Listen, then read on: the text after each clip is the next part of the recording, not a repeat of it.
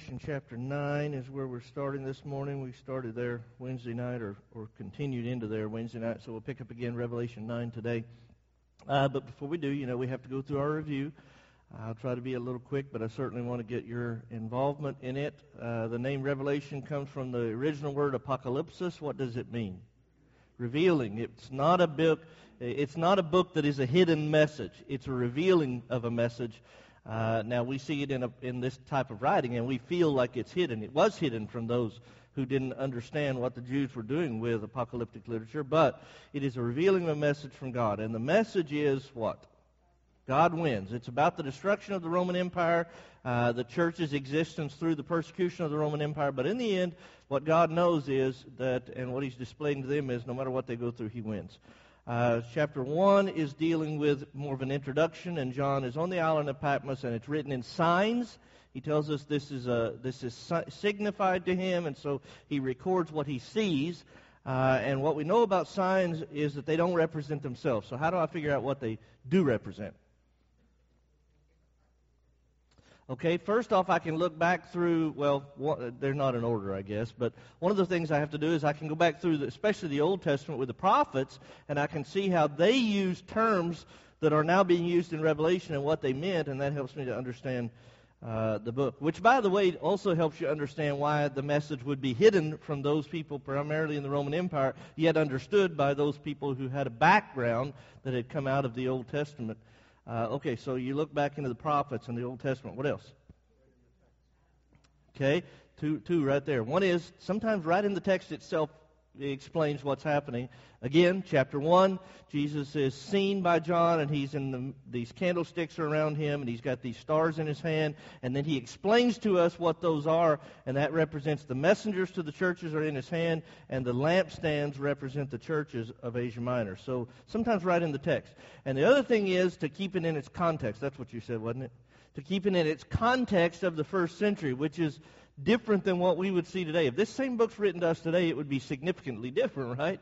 Uh, because we don't have the same kind of background, and our culture or the environment of today is different. So, if uh, if God were, for example, to write about some nation's great fall today, it wouldn't be identical to what He was writing in their culture because their culture was different. So, the Book of Revelation, eh, to get these signs, you got to keep them kind of in their place. Okay, so, chapter 1 is the introduction. Chapter 2 and chapter 3 is specifically letters that are given to John to, uh, to, to deliver to these seven churches of Asia Minor about what's happening in the churches and what they're dealing with. Once you get to chapter 4, you start to really see these apocalyptic visions, and now it's about not only the church, but about Rome. It's about what's happening outside. So, chapter 4 told us what? Give me, I don't, you don't have to obviously have a whole bunch of details, but I want a general idea of these chapters as we go through them. Chapter 4 is what? God is still on his throne. No matter what it looks like with Rome, God is still on his throne. Chapter 5. Okay? Remember there was the, the, the scroll in the hand of, of God on the throne, but nobody could open it. And so the Lamb in chapter 5 shows up, and he is, by the way, chapter 4 was not just that God was there, but he was worthy of worship, right? Okay, and so Jesus takes that scroll because he is worthy, uh, he has sacrificed and he has overcome death, and so he also is worthy of worship as he opens the scroll. And what did the scroll contain? What was it about? The future. Okay, so this is what's coming. So each one of these, it has seven seals on this scrolls, right? And so it's going to be opened one at a time. All right, what is chapter 6? What's happening on the outside, but it deals with those six seals.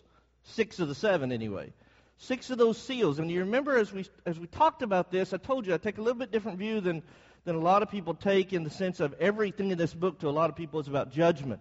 I don't see that in, in these six seals. What I see in the six seals is the continuation of the church. What's going to happen to the church? And so each, each of these seals is open, something happens, like the first one. All of a sudden, what you see is the gospel keeps going out. No matter what's happening in Rome, the gospel's not going to stop, right? So the gospel keeps going out. But then the second seal all of a sudden tells us that because the gospel goes out, well, persecution increases. So you start to see that continue on. And then later on in chapter 6, you have these souls under the altar who have, who have lost their lives because of their faith, and they cry out to God, how long, right? Okay, and then the sixth seal is opened, and you have the events that take place, which is an answer to this question of how long. It's going to happen. And then you get to the end of that sixth seal, and they look at what God has just said about, or what John has just recorded, what John has just seen about what's coming, and they say, who's going to make it through this, right? I mean, it's going to be so bad. Who can possibly survive it? Chapter 7. What is it? Yeah, I call chapter 7 a pause. Uh, it's a parenthesis. Between the sixth and seventh seal, you have a parenthesis, and that's chapter 7. And what that is, is the answer to the question who's going to make it? Who is going to survive all of this, this judgment that's going to be coming from God? And the answer is, it's found in that kind of that symbolism of uh, taken from Ezekiel chapter 9. Uh, where what God is saying is, yes, there's judgment coming, but what you need to know is, I know who belongs to me. And so symbolically, there's this messenger that goes through and places a mark on, on the people that are of God, and the numbers were represented by the fact of it means they are absolutely and completely and totally committed to Him, and He absolutely and completely and totally knows who they are, right? So there was no chance that God was going to get it wrong. There was no chance that somebody was going to, you know, miss out if they deserved to, to be faithful. If they were faithful to God, it's no way they were going to miss out on His reward and all of that. So that chapter had to do with the answer to the question of who's going to make it. Now, chapter 8 is what? Now we're getting into the part that we've only gone through once. So, okay. First off, you start with this seventh seal that's opened, right? And the seventh seal, when it is open, what we have is we have a period of time in which there's silence in heaven. Why? Do you remember? Christians are praying. Christians are praying and God's hearing it. There's a messenger and he has this incense, which is the prayers of, of Christians. And he takes fire from the altar and he casts it from the earth. And that seventh seal reveals to us another set of sevens, which are the trumpets, which takes us into chapter 9, which is where we are. The early part of the uh, couple things I want to highlight about the trumpets before we go further into them is they again are not the end. They're not the fall of Rome. But what they are is partial judgments. What God's drawing them to, and what we'll get to even as we go through the text today, is this place where we get where there's just there's there's no opportunity anymore. You know, you uh, you work and you work and work. You try to get people to do the right thing, but there comes a point in time where there there's just no more opportunity, right? We have the opportunity every single day we live to serve God, right? and we put it off. We say, one of these days, when I'm older, when I'm when I when I have a better career, when I'm established, when my family's grown, well, I'll do it then. But eventually, those opportunities cease, right?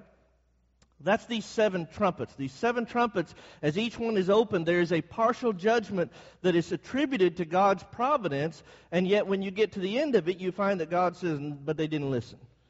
Then you go into another set of sevens, which is going to be the wrath of God, the bowls of God's wrath. So, in these seven trumpets, the first thing we saw as they were opened, the first four directly in, in, uh, affected the world.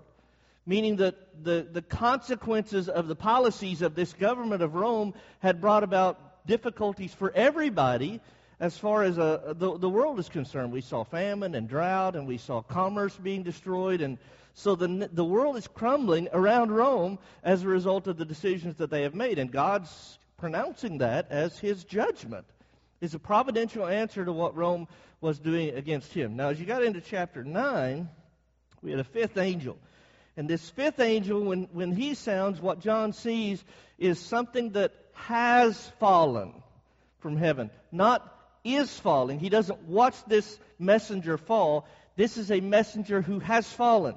And as we got into that on Wednesday night, one of the things that I pointed out is uh, hell wasn't created for us, was it? That's where the lost go, but it wasn't created for man. Revelation itself teaches us that hell was created for the devil and his angels. That's messengers, right? So what we're reading about here is this messenger. So as Satan has uh, this direction that he wants uh, in the temptation of people, he also has his messengers who are his providence, if you will, at carrying out his will uh, against the kingdoms of the world, even, or against the people of the world. So here in chapter 9, we have him, uh, or at least one of his messengers, affecting uh, people now. Now it starts to affect people. And there was a bottomless pit and he had a key, and out of the bottomless pit came these terrible, terrible locusts. And what we talked about on Wednesday night is the fact that that's, this, that's the internal corruption of Rome, and that's the, the destruction that's coming on the world comes through the corruption of Rome. When, when, when everything falls bad with famine and drought and economic collapse and all of that stuff, who do people blame? government. So then the government you would expect because people are blaming the government, then they're going to be humble and they're going to back up and they're going to try to help everybody and they're going to try to fix these policies, right? Is that what they do? No, that's not, especially not a wicked government, right? No, no. They still want all of their own. Doesn't matter how everybody else is suffering. I don't want to suffer with you.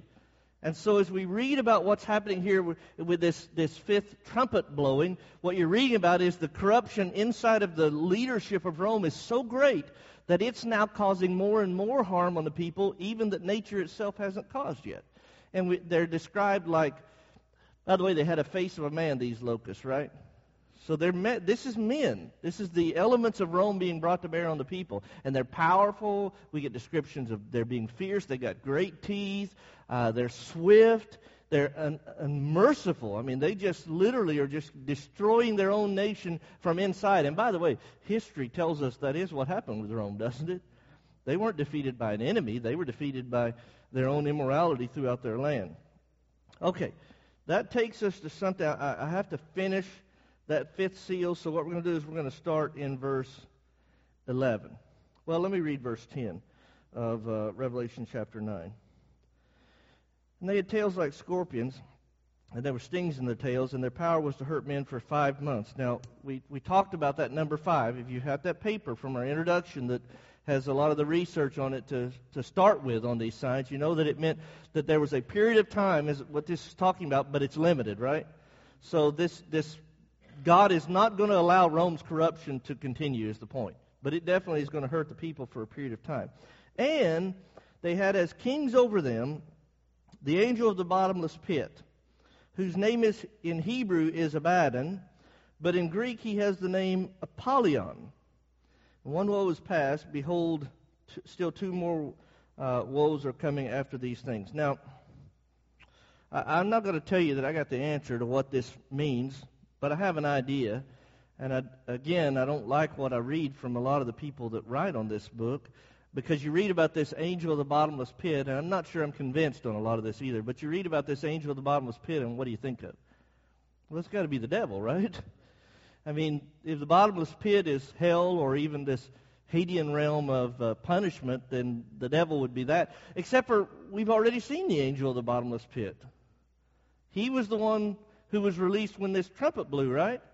And he came down and he opened it up, but that wasn't the devil. An angel is not the devil in this. He's leading them, right? This is one of his messengers. So what we're reading about here is not the devil, and we'll find him shortly. And we'll find out who the devil is in this whole picture. But this is his messenger, the one who showed up and, and opened up the pit, and out came these locusts. That's who's leading all of these locusts, and he has two names. And we get all tied up in these names. This is the part I don't think I'm, I'm fully understanding of. But these two names, uh, most people believe, and maybe the evidence points to this, that this is just a reference to Domitian because Domitian, who is the ruler of Rome at the end of the, or at this time, called himself Apollos. So he considered himself to be a god. And so, as a God, he's the head. He is the one who answers and is responsible for the corruption of this nation, right? He's the head of the nation. I would picture it this way. You have a, uh, we're about to enter into football season. I'm so thankful. Uh, we're about to enter into football season, but you have these coaching staffs all over the country now who are in their, their offices or their rooms or whatever, and they're working already on uh, lineups and depth charts and uh, uh, uh trying to figure out what upcoming opponents are going to do, scouting out opponents and putting together game plans. They're already doing all that stuff, right? And so you have a group of, I don't know, 10, 12, 15 people sitting around trying to put all this together. But if everything goes bad, where's it all where's all the responsibility end up? Not on the 15 coaches, does it? The head coach. He's the one responsible, right? So everything that's happening with Rome and the persecution and the, the corruption that's going on, it may be a whole lot of people involved, but there's one that's responsible. The one that could stop it is the head, right? So maybe this is Domitian here. I don't want to say that it's not. I just don't want you to get the idea that there's enough evidence there for me to say definitely that it is. Okay, that, that was very unfulfilling, I'm sure. All right, one woe is past, more are coming. Verse 13. then the sixth angel sounded and heard a voice from the four horns of the golden altar which is before God, again representing some strength, right? Saying to the sixth angel who had the trumpet, Release the four angels who are bound at the great river Euphrates. Let's stop there. Now, a lot of times you read this and you remember, hey, didn't all this start with these trumpets about these four angels and they're at the four corners of the earth and they're just about to bring some kind of judgment, but they're restrained. And they're restrained for the purpose of these trumpets to blow and these partial judgments coming. So you read the sixth seal and you start to say, there it is. God's going to release those four angels. But they're not the same angels.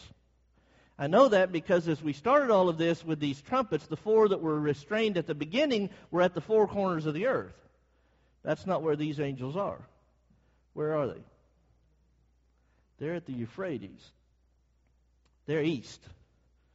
They're all in the east. So they, these angels that were in the east were restraining something. Well, I've already pointed out to you, and I'm going to say this before we even read through it all, but I've already pointed out to you that Rome crumbled from the inside, right? They didn't crumble by an enemy coming and attacking them and them being destroyed. However, what did happen is they had enemies. And as a consequence of their enemies seeing what was happening in Rome, the enemies all of a sudden took advantage of what they considered a weakness. And the one nation that seemed to be historically at this time uh, a real fear for Rome was the Parthians. Well, the Parthians were on the east of the Euphrates. So what God's now saying is he was going to use he was going to release the opportunity for the enemies of Rome to now create even more problems as a part of this judgment. I mean, and look, does it not happen today? I mean, you think about the terrorist. If they get away with something, do they then say, "Well, I'm, my life's fulfilled. I'm I've accomplished my goal in life," or do they say, mm, "That was pretty easy. I'm going to find another way." The, you see the weakness, you go through, right? So the Parthians saw weakness, and God was going to use them to to bring about a partial judgment. So the four angels who had been prepared for the hour and day and month and year were released to kill a third of mankind. Again, I point out it's a partial judgment there. You see it? A third. And again, it's not literal. Now, the number of the army of the horsemen was 200 million, so they're strong. And uh, I heard the number of them, and thus I saw the horses in the vision. Those who sat on them had breastplates plates of fiery red, hyacinth blue, sulfur yellow, and the heads of the horses were like the heads of lions, and out of their mouths came fire, smoke, and brimstone. So they're powerful. There's a whole lot of them. There's a big army that's coming. As the Parthians are attacking, the Romans have reason to be afraid. Uh, it's not like they're just a, a gnat. On top of that, they have this this terrible destruction coming with them. Verse 18 By these three plagues, a third of mankind was killed by the fire, the smoke, the brimstone, which came out of their mouths. Four Notice that connecting word. Their power is in their mouth and in their tails, for their tails are like serpents having heads, and with them they do harm. Okay? Uh, what could it possibly mean that their power is in their mouth? I'll give you an example. Let's give you an example. David's the king of Israel that followed Saul, right?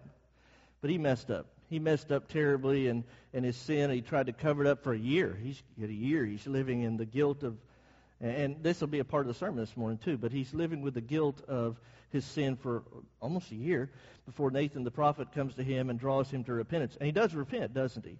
And God forgives him, right? And he uses him for, for great things after that. But were there any consequences to his actions, to his sins? You know, things like the child died, right? Okay, but what about his family that was already around before that happened? Were there consequences to them? Yeah, his, his family was dysfunctional for the rest of his existence. And one name that stands out where we are in Revelation here is the name Absalom. See, Absalom started to get the idea that, you know what, I want power. I want this power. And so, how did he get it? How did he take his father's throne? Yeah. He stood in the gate where the people would come in, the marketplace, and he said, You know what? I don't know why you're coming into this town because you're not going to get any, any justice here. But you know what? If I was the king, if I was the king, you'd get justice, right? Things would be right. The power of what we say.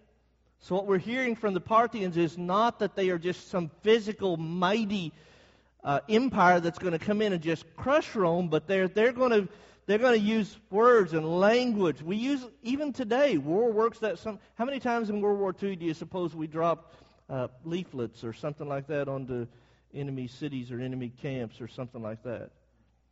Okay? They're trying to use words to, to destroy Rome again from the inside. And it works, by the way. A lot of power in words. But after the words, there are consequences. So people listen. People listen to Absalom when he's standing there in the gate and saying, Now you can have justice if I was here. And before long, you find he is now king and his father's leaving in shame, isn't he? Well, how'd that go for Israel? Yeah, not well. All right, let's go to verse 20. Here's the key to all of these trumpets. But the rest of mankind who were not killed by these plagues did not repent of the works of their hands, that they should not worship demons and idols of gold, silver, brass, stone, and wood, which can neither see, nor hear, nor walk.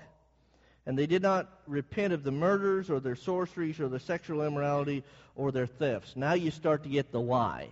Why is it? I mean, this is what's so hard to understand, uh, at least a portion of what's so hard to understand about God, because we're so limited. And we can know the past, and we can know what's happening now, but we can't know what's coming. But God knows, doesn't He? And so if, if God already knows uh, that Rome is going to be destroyed, and He prophesied it way before the book of Revelation, He prophesied it was coming. Uh, for example, in Daniel chapter 2, when the kings are established in the days of the kings of Rome, what you end up having happening is all of a sudden this stone actually destroys the other nations, right? Rome's going to fall. Daniel says that in Daniel chapter 2. So God knows the future, and yet we see in His mercy here the opportunity for people to repent anyway. So even though He knows they're not going to listen, the nation, He still offers the opportunity to repent. And that's because some in the nation will. But not the nation, will it? So no matter what, all these things keep coming. It kind of reminds you of Pharaoh, doesn't it? Pharaoh, here's a river of blood. Well, that my magicians can do that. Here's some frogs, and here's some uh, lice, and here's some flies, and here's some hail, and here's this, and well, none of it worked, did it? Till death came, because at that point it was too late, right?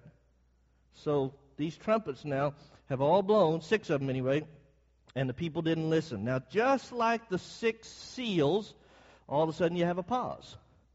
Now, the sixth seal told us well, who's going to make it, and so that pause told us here's the people who's going to make it. God knows who they are. As you get to the sixth trumpet, now all of a sudden you enter into another pause before the seventh trumpet blows, and this pause is different.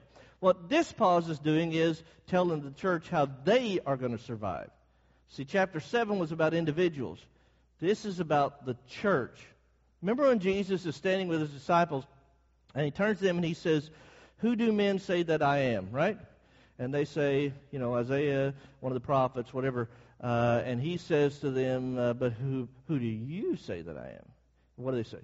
What's Peter say? You're the Christ.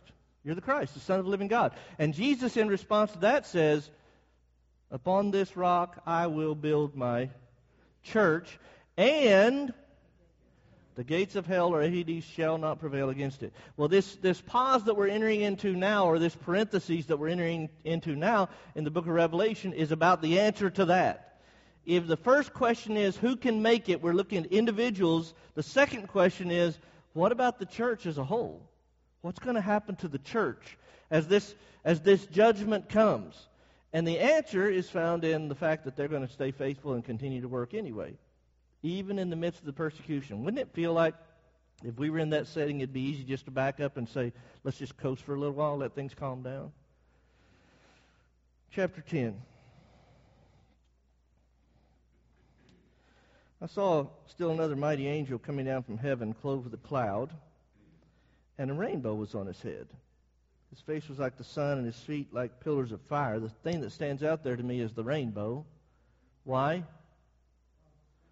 Rainbow represented God's promises. It started after the flood. When Noah and his family walk off that ark, they see the flood, and it's a promise from God, right? I'll never again destroy the earth in this way, right?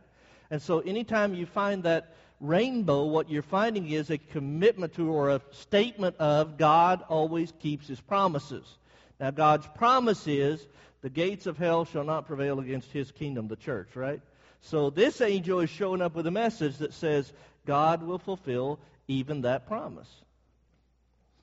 And he had a little book open in his hand. And he set his right foot on the sea and his left foot on the land and cried with a loud voice as when a lion roars. And when he cried out, seven thunders uttered their voices. Stop there. So we're in that time of year where uh, you know you can just have an incredibly beautiful, clear sky, and then all of a sudden, five minutes later, you're hearing rumbling. You, I, yesterday, I heard rumbling yesterday, and I looked out the window. There's not a cloud anywhere. Okay, but what did I think when I heard the rumble? Yeah, I don't see the storm, but it's coming, right? It's at least going to get close, right? We have those warning systems all around. Maybe you've seen them. They have them at like the softball fields and everything. And if there's a if a lightning strike occurs within a certain distance, that sensor reads it and it blows a whistle, and everybody's got to leave the open area of danger, right? Thunder is the result of lightning, right? So you may not see the lightning, but if you hear the thunder, you know the storm's coming, right? So as this messenger shows up on the scene, what he is telling John is, now comes the storm. So, verse 4. Now, when the seventh, oh, and by the way, the number seven is from God, right? Okay, it's a storm from God. And when the seven thunders uttered their voices, I was about to write, but I heard a voice from heaven saying to me, Seal up the things which the seven thunders uttered, and do not write them. Well, that's odd. I mean, right in the beginning, when in chapter 1, John has this encounter with Jesus, isn't he told, I want you to write the things that you have seen, I want you to write the things that are happening, and I want you to write the things that are about to happen? So out, now all of a sudden he hears this warning from these seven thunders that are uttered from this angel, and, and then God tells him, don't write them. Why would he not write them? It's too late. It's too late. You know, uh, uh, again, this will come up again later, but I want to use it. We're familiar with hurricanes around here, right? Especially the last, what, 15 years or so? Uh, we're familiar with hurricanes. What we know is if you pay attention, you've got a week, two weeks maybe even to get ready, right? You can start doing little things and pay attention where it's going, and then eventually they narrow that thing down and you start to say, okay, I've got to get on the ball and get this done, right? But you always have opportunity to do it if you pay attention. You always do. And in fact, the day before you know it's going to arrive is the best day. it's sucked out all the moisture. There's not a lot of wind because it's all tied up in the storm. So you got, I mean, it's miserably hot, but you got a clear day and you don't got a lot of wind. You can do a whole lot of work, can't you? What about the next day? You're using plywood the day the day before the storm. That stuff's easy to handle. Drill it in. Carry it when the wind kicks up to tropical storm force, much less hurricane, right? Preparations over. So it doesn't. You're going to sit down inside and you're going to watch the news so the guy can tell you what's going on but it's not so you can do anything about it, is it? It's just worthless information to you at that point. Okay, what's happening here is all these partial judgments has been God repeatedly saying to them, look, you're in trouble. You turn away from me and you're in trouble and this nation is going to fall. You better turn to me or else you're not going to make it. But now he said, okay, that's enough. Today the storm's arriving. No reason for me to give you any more information. You've already had it all and you didn't listen. So, this seventh trumpet blowing is the announcement that judgment is now going to happen on Rome. And there's no reason for him to write the warning down, it's already there. All right, verse, uh, where are we? Five, okay. And the angel whom I saw standing on the sea and on the land lifted up his hand to heaven and swore by him who lives forever and ever, who created heaven and the things that are in it, the earth and the things that are in it, and the sea and the things that are in it that there should be delay no longer. See? Just, he's, they're out of time. So uh, this messenger says, look, this is coming from God, and God's proclamation is it's, it's going to happen now. But in the days of the sounding of the seventh angel, when he's about to sound, the mystery of God should be finished or would be finished as he declared to his servants the prophets. Now, we read the word mystery and we think of a book that we've just got to figure out. A mystery is not something that is hidden, a mystery is something that is learned. How do you answer a mystery? What are what are those uh, rooms that are so popular today that people get themselves locked? Escape rooms. Yeah, escape rooms. How do you figure out your way out of escape room? You look at the clues. You look at the clues and you put the evidence together. You answer the questions, and then you find out, hey, here's a key that gets me out of this room. Right? Okay. This message from God is about all throughout time. He goes. We go all the way back well, we go all the way back to Genesis chapter 3, but let's just start with Abraham. Abraham is going to be called the father of the faithful, right? But he didn't have a kid. He didn't have a kid. He can't have a kid. God just shows up and says, Look, I want you to follow me, and if you follow me where I tell you to go, what will happen is I will bless you with descendants, and ultimately I will bring about a blessing that will be for all. Your, your descendants will be as numberless as the sand on the seashore or the stars of the heaven. He's talking about the church. He's talking about the kingdom of God, which would be the fulfillment of all that they had had under that Old Testament system, right? So, all throughout this time, as they're dealing with Gene, this is going to be the opportunity to say something about that. He asked me about the remnant earlier. As they had dealt with this nation, this nation that came out of Abraham, you had this nation, and all throughout their disobedience, you had a remnant, right? And a remnant was a portion of all of the tribes, yet what it really focused on was a seed line, didn't it? And so you get this remnant, and all throughout this remnant, what God keeps saying to them is, look, you stay faithful, I'll bless you, Messiah is coming. He's going to establish his kingdom. All the prophets, all the captivity, all the endurance, all the return home, none of that was about Israel as a nation. It was all about their fulfillment in a spiritual kingdom that would be coming. And so as he deals with this this what's happening here what he's saying to them is this angel is showing up and he's uttering judgments coming on rome but what i want you to see is what's going to happen to god's kingdom and again i would use daniel chapter 2 you know, you have this image, and its head is of gold, and that's Babylon, and you've got the other body parts that are the Medes and Persians, and the Greeks, and the Romans. And then in verse 44, he says, In the days of these kings, I will set up my kingdom, and it will break apart all others. Well, when Rome falls, you know what you have after Rome? You don't have another world power like that. You did before that, didn't you? I mean, you had the Assyrians. Before that, you had others, but the Assyrians are the world power. Once they're the real world power, but then they're the, the Babylonians replace them, right? And then they're the big world power, right? And then the Medes and Persians, then the Greeks, then the Romans. After that, who's next? Nobody. But the kingdom of God's still there, isn't it? So this answer, or to this parentheses, what it's all about is the kingdom of God. God's going to show you what the kingdom of God is as far as this, this time of difficulty. Verse 8. Then the voice which I heard from heaven spoke to me again and said, Go take the little book which is open in the hand of the angel who stands on the sea and on the earth. And I went to the angel and said to him, Give me the little book. And he said to me, Take and eat it.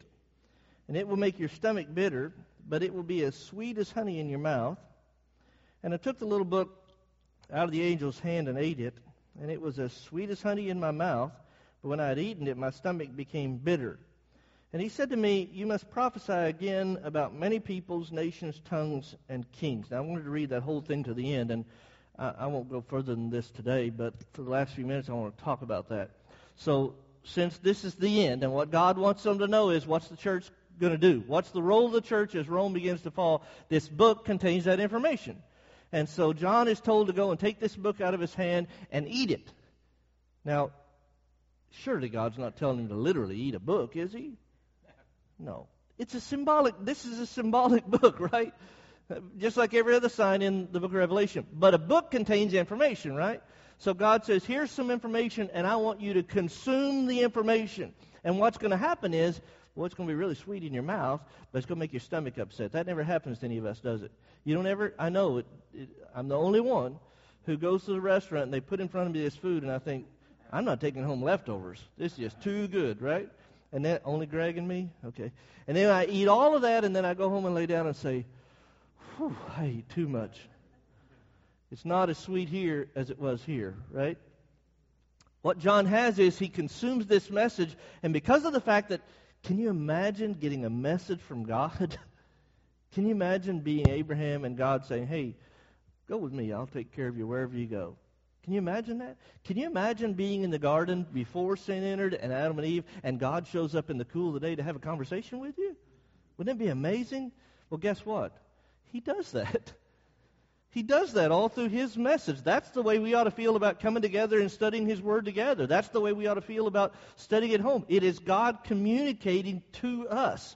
So this message John gets is God communicating, and because of that, it's incredibly sweet that he gets this communication with God. The problem is the message that's contained is not a pleasant message. It's not the, the sermon that makes everybody feel good. This is a sermon that says, look, you're going to make it, but wow, you got a really hard road to get there. It's going to be tough. And so as he devours it, the message from God is amazing and, and exciting, and he's thrilled by it, but the actual message that what he says is this is what's going to happen with the church, it's not good. So it's bitter. So we'll quit here. Anybody have comments? I hate to ask for that in Revelation. I try to go fast enough so nobody can say anything and you don't think your comments to class is already over. Okay. Let's go ahead and close with a prayer. I went long yes, last week. I'll close two minutes early today. Father, we're so thankful for the opportunity.